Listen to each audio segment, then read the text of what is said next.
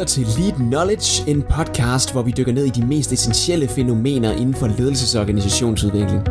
Mit navn det er Niels Vium, og jeg er ledelseskonsulent i Lead Enter Next Level, og så er jeg din vært her i podcasten. Hjertelig velkommen til. Hjertelig velkommen til endnu en episode af Lead Knowledge. I dag der er jeg simpelthen inviteret et helt panel med her til øh, Leads kontor på Storkongensgade øh, til at tale om distribueret ledelse. Så det regner med at blive lidt klogere på. Nu har jeg inviteret dig med, Thomas Bisgaard, der er skolekonsulent. Ja. Kim Poulsen, der er skoleleder på øh, Lundhusskolen. Ja. Også her i København-området, og det er Københavns Kommune, du, er det rigtigt, Thomas? Ja. Du arbejder til daglig. Og så har jeg også dig med, øh, Kim Martin Nielsen, som er, som vi fremadrettet vil betegne som Kim Martin her i podcasten, så vi ligesom kan, de to Kim'er, så lytteren sidder til med herude, også har styr på, hvem der bliver talt til hvornår. Du er partner i Lead og har også arbejdet meget med distribueret ledelse i, i skoleverdenen. Så du som lytter med derude lige nu, kan måske allerede nu fornemme, at øh, det bliver meget en skolekontekst, vi sætter det her fænomen i. Øhm, ja, og det er jo hvad det er, fordi det er det vi ved noget om her i panelet nu, men, øh, men ikke desto mindre, så prøv at se, hvis du sidder i en helt anden kontekst. Jeg tror, der er mange ting, du kan oversætte, så prøv bare løbende at tænke over, hvordan kan du gøre det, øh, mens vi sidder og snakker om de her ting, og vi vil også prøve at se, om vi kan referere det hen imod din verden, du måtte sidde i. Men ja, hjertelig velkommen til jer alle tre. Ja. Øhm, Kim ja. Martin, du, øh, du er som sagt partner i lige, der arbejder også med meget teoretisk, har du et grundlag for, hvad distribueret ledelse skal ud på. Så måske i virkeligheden øh, mest øh, oplagt, at det er dig, der prøver at sætte nogle ord på, hvad er distribueret ledelse? Ja, distribueret ledelse, øh, det lyder jo som noget, noget nyt og noget fancy, øh, men egentlig er det en videreførelse og en formalisering af et fænomen, som har været på banen øh, rigtig længe. Det handler egentlig om at få, få ledelsesopgaverne lagt ud på flere hænder, og helt konkret betyder det, at man navngiver nogle særlige organisatoriske ressourcepersoner. Det kan være teamkoordinator, det kan være vejleder, det kan være projektleder og tovholdere. Der er egentlig rigtig mange forskellige navne, man bruger til at, øh, at gøre det tydeligt, at der er en særlig forventning til din funktion, udover at du så samtidig er fuldstændig øh, ligestillet dine kolleger. Så på den måde så får du sådan en underlig øh, hybrid-funktion øh, at skulle navigere i. Og, øh, og der har jo været mange år, hvor man har arbejdet med teamkoordinatorer og tovholder osv. Så, så det nye distribuerede ledelse, det er egentlig, at man for alvor får øje på, at det, det er ikke noget, man bare lige øh, sætter i gang, og så kører det der ud af. Det er faktisk en disciplin, der skal, der skal understøttes, også ret bevidst fra den formelle ledelses side. Og så skal de øh, personer, som, øh, som siger ja til den her funktion, de skal hjælpes på vej med at, at tage rollen på sig og få det til at lykkes i praksis. Og det er altså lidt mere end bare en, øh, en, en god værktøjskasse. Så er jeg spændt på at høre, hvad I andre siger til det. Du, du sad og nikkede, øh, Kim Poulsen. Poulsen. Hvad, hvad, hvad, hvad tænker du, når, når Kim siger de her ting? Er, du, er, er det samme, du oplever i praksis?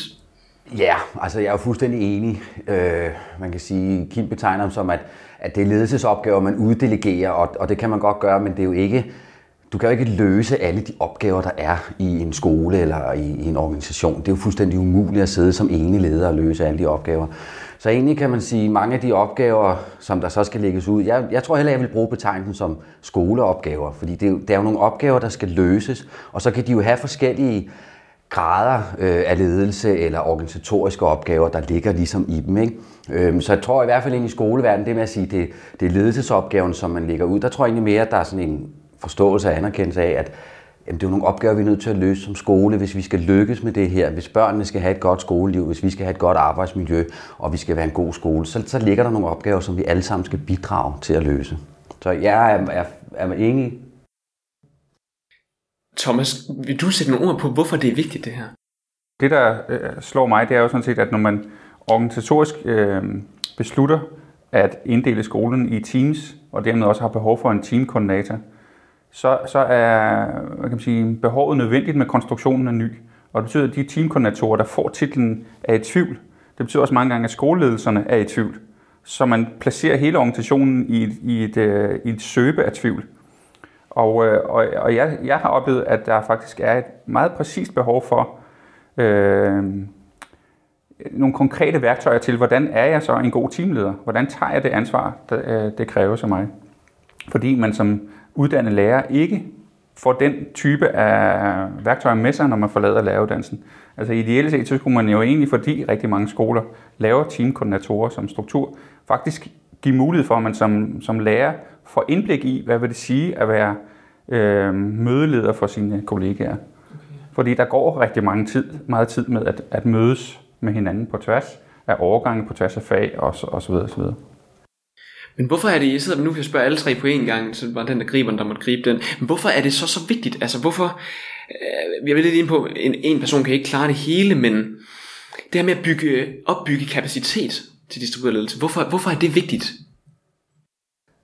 Men ja, hvis jeg skal starte, så altså blandt andet det, som, øh, som, som Kim Poulsen var inde på her, at, at, at den formelle ledelse kan ikke være alle steder i organisationen på samme tid. Og hvis man skal have professionelle, velfungerende teams, så, øh, så skal de understøttes af, af nogen, som, øh, som er tæt på.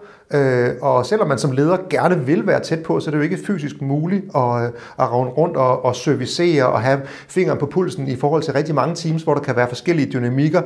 Har de fornuftige øh, mødedagsordner? Har de tydelige konklusioner? Øh, har de en god dialog? Får de brugt forskelligheden i teamet på en konstruktiv måde? Der er en masse forskellige vigtige skoleopgaver, kan man sige, som, som skal varetages. Øh, og i og med, at, øh, at, at man er begrænset øh, som, som leder på, på tid, så er det bare en nødvendighed, kan man sige, at, at professionalisere arbejdet med at, at være tæt på et, et team. Og det, det, kan man sige, det er jo hele grunden til for eksempel at have nogle professionelle og formelle teamkoordinatorer, som, som sætter sig for bordenden øh, sammen med deres kolleger og siger, nu tager jeg den, jeg har fået et mandat, jeg skal selvfølgelig også have en legitimitet fra, fra jer som kolleger. I skal acceptere, at jeg sætter mig for bordenden øh, her. Og det er måske også en af de problemer, der, der kan være i det her, fordi øh, gør alle det, sådan øh, uden at blinke med øjnene. Øh, men, men når det lykkes, så, øh, så kan man jo se, at det simpelthen løfter øh, teamet i deres måde at, at, øh, at, at lykkes på som team, og få meget mere ud af, af selve konstruktionen at være et team eksempelvis. Og lige præcis det, kunne man jo spørge lidt mere ind til det med, hvornår vi, vi lykkes nogle gange, men lykkes vi altid. Mm. Og hvad for nogle blinde vinkler er der måske, eller faldgrupper? Hvad tænker I? Du, du havde også noget her, øh, Kim Poulsen forbindelse med det? Man lykkes ikke altid, det gør man ikke. Altså det, der ligger også i, i den her distribuerede ledelse, øh, det, det er jo også en kultur omkring de opgaver, der skal lykkes. Det kan for eksempel være et børnesyn, som, som, som man er nødt til at kigge på i forhold til at kunne få inkluderet øh, nogle børn i en, i en specifik klasse. Så nej, det lykkes overhovedet ikke altid. Og det kan være en af de faldgrupper, der er, fordi at, at det med, at man har distribueret ledelse, så skal du også yde, udøve formel ledelse. Mm. Fordi der, hvor problemstillingerne opstår, det er jo, når teamkoordinatorerne sidder ude i teamsamarbejde, og de har nogen, som tænker, hvorfor skal jeg det her? Det kan jeg ikke se, der er mening i. Og så er det jo der, hvor de så egentlig skal ind og påtage sig en formel ledelsesrolle. Det er jo der, hvor komplikationerne opstår. Ja, hvordan tænker du det? Øh, jamen det kan være i forhold til, øh, at, at man er nødt til at, at forklare en medarbejder og sige, jamen det her det er en del af det, det er den måde, vi arbejder på, når vi er i skolen. Vi arbejder i team, og vi vil gerne have et tættere samarbejde omkring børnene, og vi vil gerne arbejde hen imod, at vi har et fælles børnesyn osv. osv. Og der kan der godt være nogen, der er uenige i det, og tænker, jamen er det, jeg gør, er det ikke godt nok, og kan jeg ikke få lov at passe min egen praksis, som, som den nu engang er. Og nu har jeg været her i 20 år, og der er aldrig nogensinde nogen, der har sagt til mig, at det, jeg gør, ikke er godt nok. Og så, det er jo svært for en teamkoordinator at gå ind og udfordre det. Og det kræver ledelse, så derfor så kræver det her jo lige så meget formel ledelse, i og med, at man får strukturlagt nogen og følger op på teamkoordinatorerne. Øh, får taget nogle samtaler omkring, hvordan går det. Fordi det kan godt være, at de opgaver, man lægger ud, det kan være, at man har styr på dagsordenen, at der bliver lavet et årsjul, øh, at der er en mødeleder, der bliver udarbejdet referat, som jo egentlig er, no, er nogle meget sådan organisatoriske, strukturelle opgaver. Men du kan sagtens støde ind i, at når du så har et teammøde, så kan du godt sagtens støde ind i nogle af de her problemstillinger alligevel. Så der er to veje, kan man sige. Den ene, det er selvfølgelig at have, at have en tæt opfølgning, det vil sige en snak med teamkoordinatoren om, om under alle omstændigheder, når det nu er dem, vi tager som eksempel, øh, og sige, hvordan går det egentlig med den her opgave? Læg nogle kvartalsvise møder ind, og hele tiden have en åben dør, så de kan komme, hvis der kommer nogle udfordringer. Og så den anden, som, øh, som Thomas også var inde på, i forhold til den tvivl og usikkerhed, der kan opstå, det er at have nogle klare opgaver og funktionsbeskrivelser som er synlige for alle, sådan så alle ved, hvad er det, der er en teamkoordinators opgave, og hvad er det, de skal løfte. Thomas, hvordan har du oplevet øh, det samme, eller mangel på samme? Hvordan har du oplevet, at nogen ikke altid er lige kan se meningen med, at øh, nu skal de lige pludselig have det her ansvar? Mm. Jamen, jeg tænker, eller det jeg har oplevet, det er, at når vi lykkes med, med den uddannelse, vi har kørt for, for teamkoordinatorerne, så er det fordi, at vi sammen med dem er nysgerrig på, hvilken position har du for dig selv som en del af et team, hvilken position har du for teamet som helhed, og hvilken position har du, eller betydning har du for hele organisationen.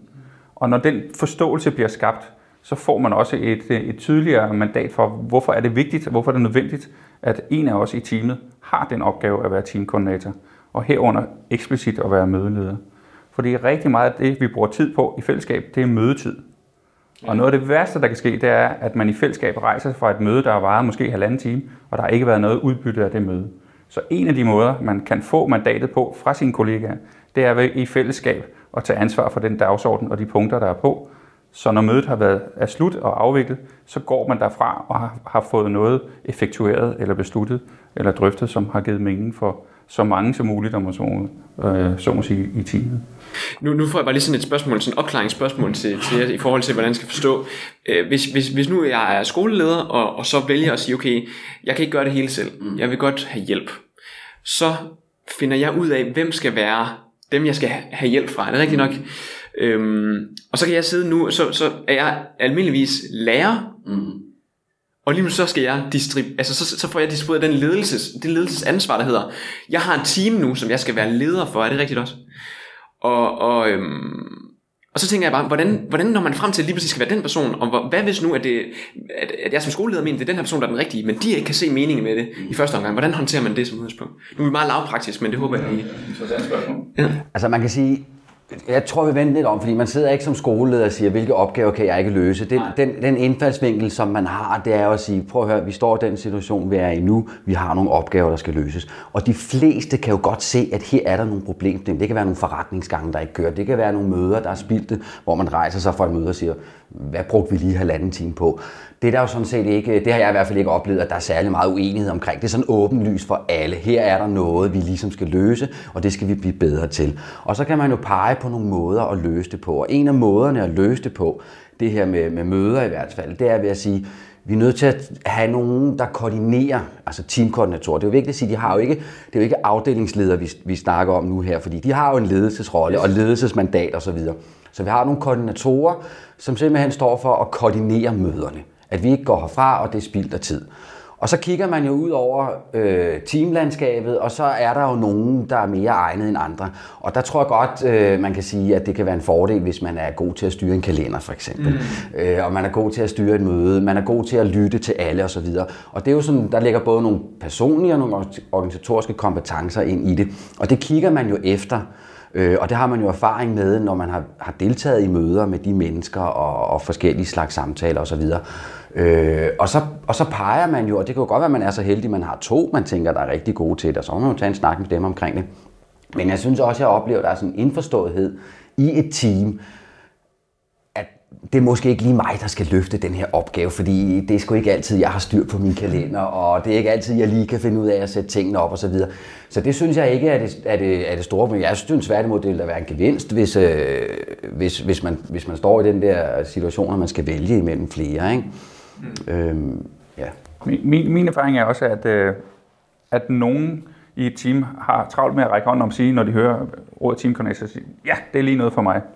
Og så giver man pågældende øh, ansvaret, og så løber man i gang med et skoleår, og så finder pågældende pludselig ud af, hov, det er faktisk ikke bare lige at være teamkoordinator.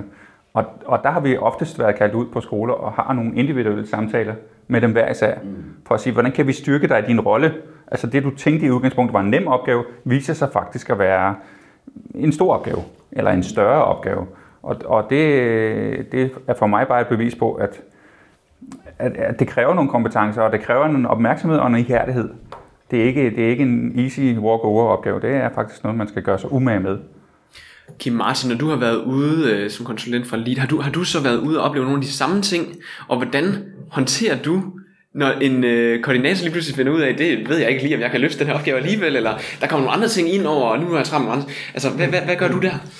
Øhm, ja, man kan sige, det, det, det er jo ligesom alle mulige andre typer af funktioner. Det kunne, altså, du skulle stille det samme type spørgsmål til, hvor, hvorfor bliver nogen overhovedet ledere?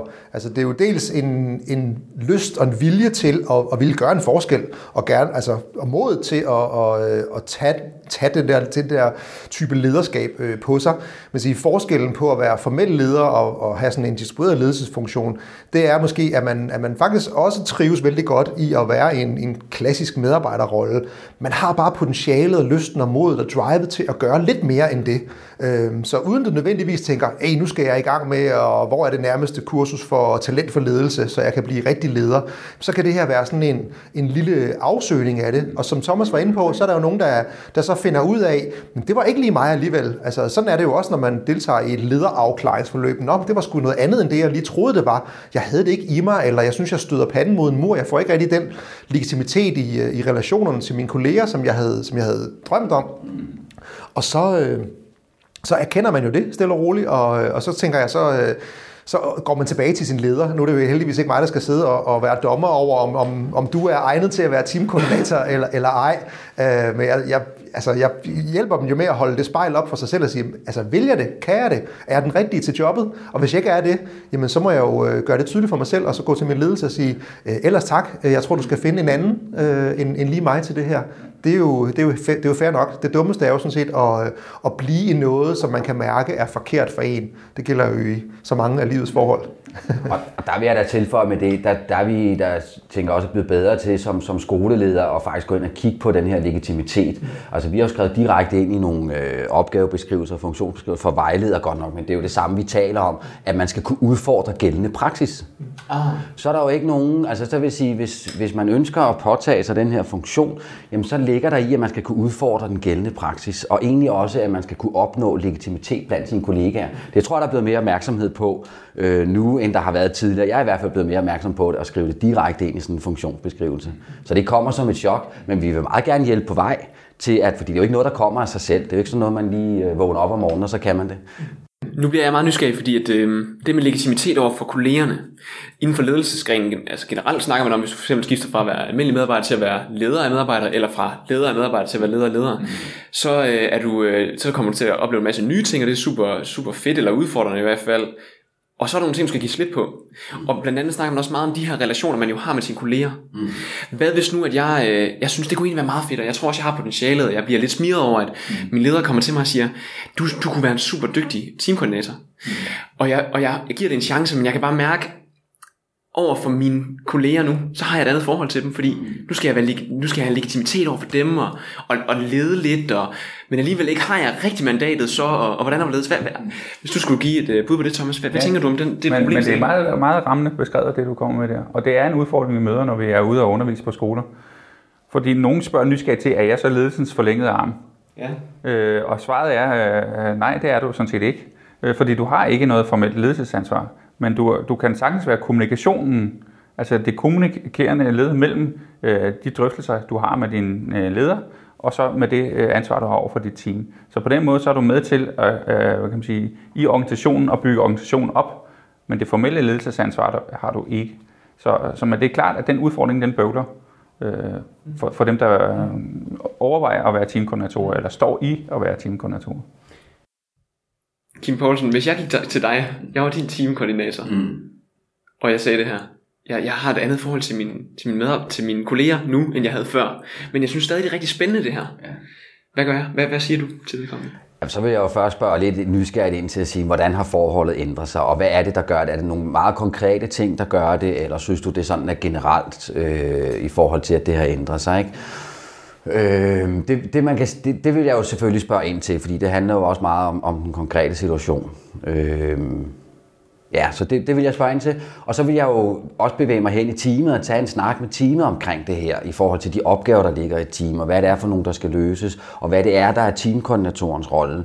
Fordi øh, jeg har haft den her for ikke så lang tid siden, hvor vi netop skal snakke omkring, hvad er det at være teamkoordinator. Og så er der nogen, der stadig bruger det her udtryk med ledelsens forlængede arm. Og der siger jeg, at det er ikke ledelsens forlængede arm.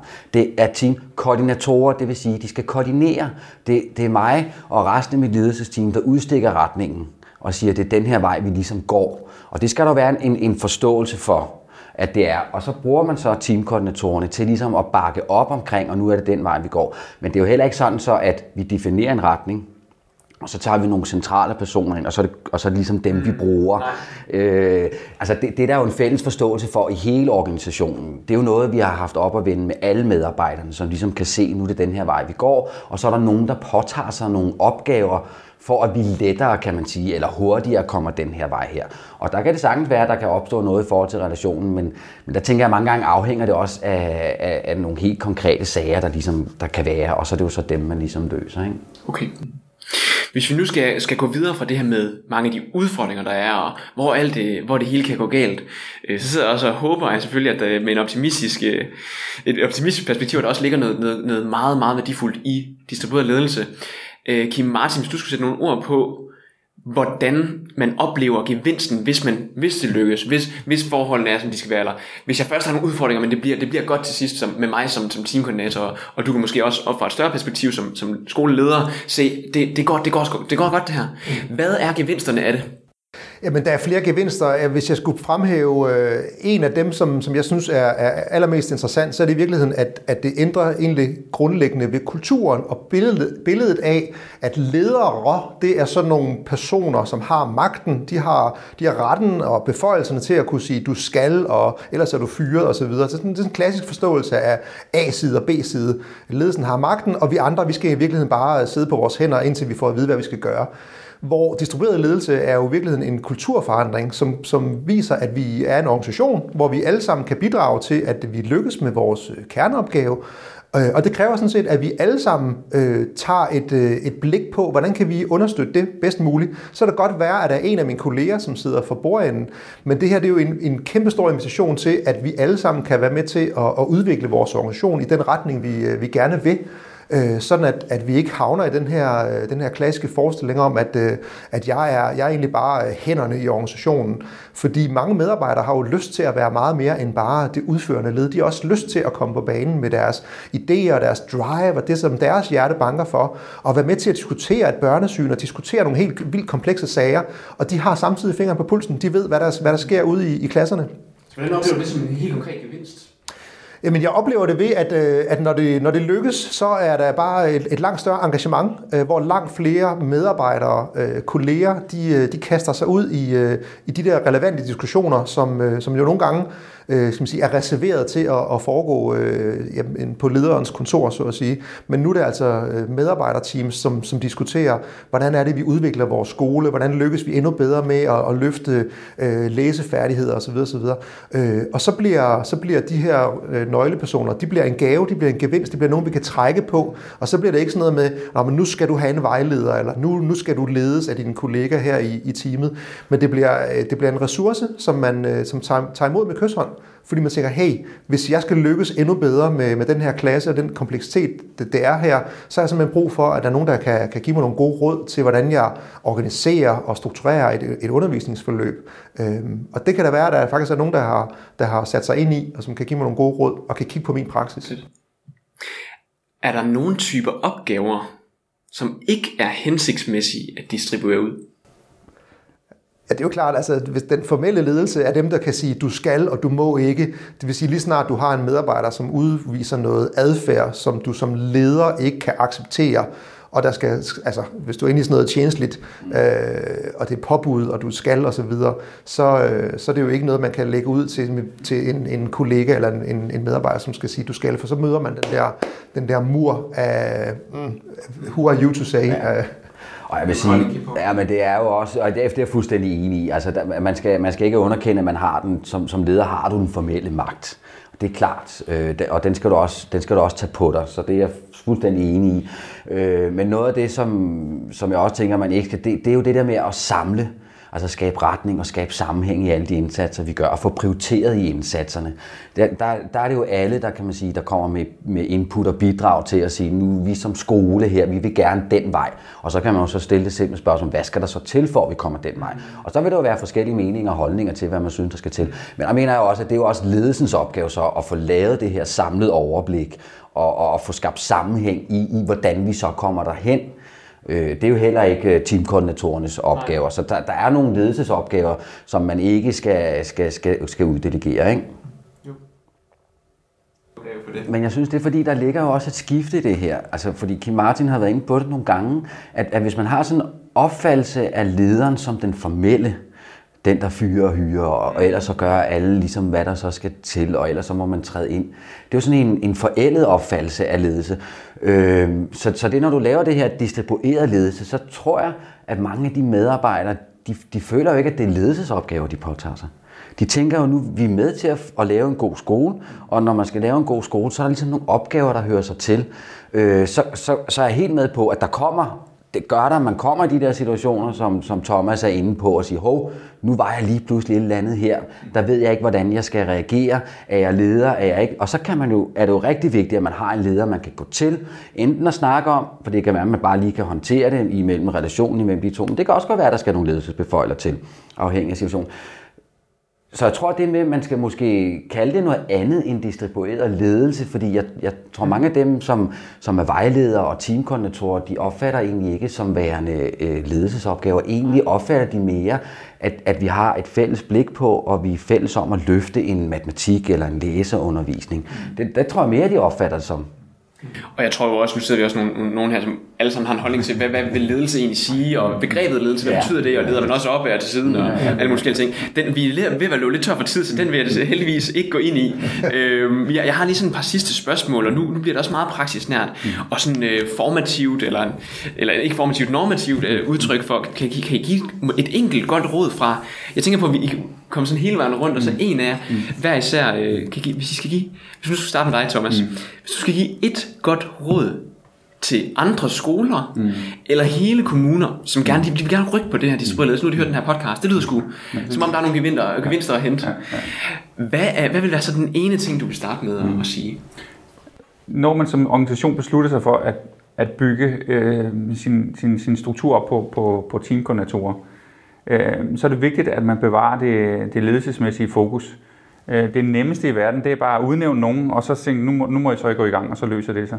Det her det er en gennemgribende forandring i en kendt øh, organisation, som en skole for eksempel. Så når man som skoleleder beslutter, vi skal have teamkoordinatorer, der skal være en for hver team, typisk en for hver årgang, så skal man være øh, knivskarp på, hvad er det så for nogle formelle krav, der skal være på plads, og hvad er det for nogle drøftelser og opfølging, vi har med de enkelte teamkoordinatorer, for at det her overhovedet bliver en succes for, for den enkelte teamkoordinator, men også for skolen som, øh, som helhed. Så en, så en tæt ledelsesmæssig opfølgning øh, øh, på den her struktur. Hmm. Ja, hvis jeg skal fortsætte.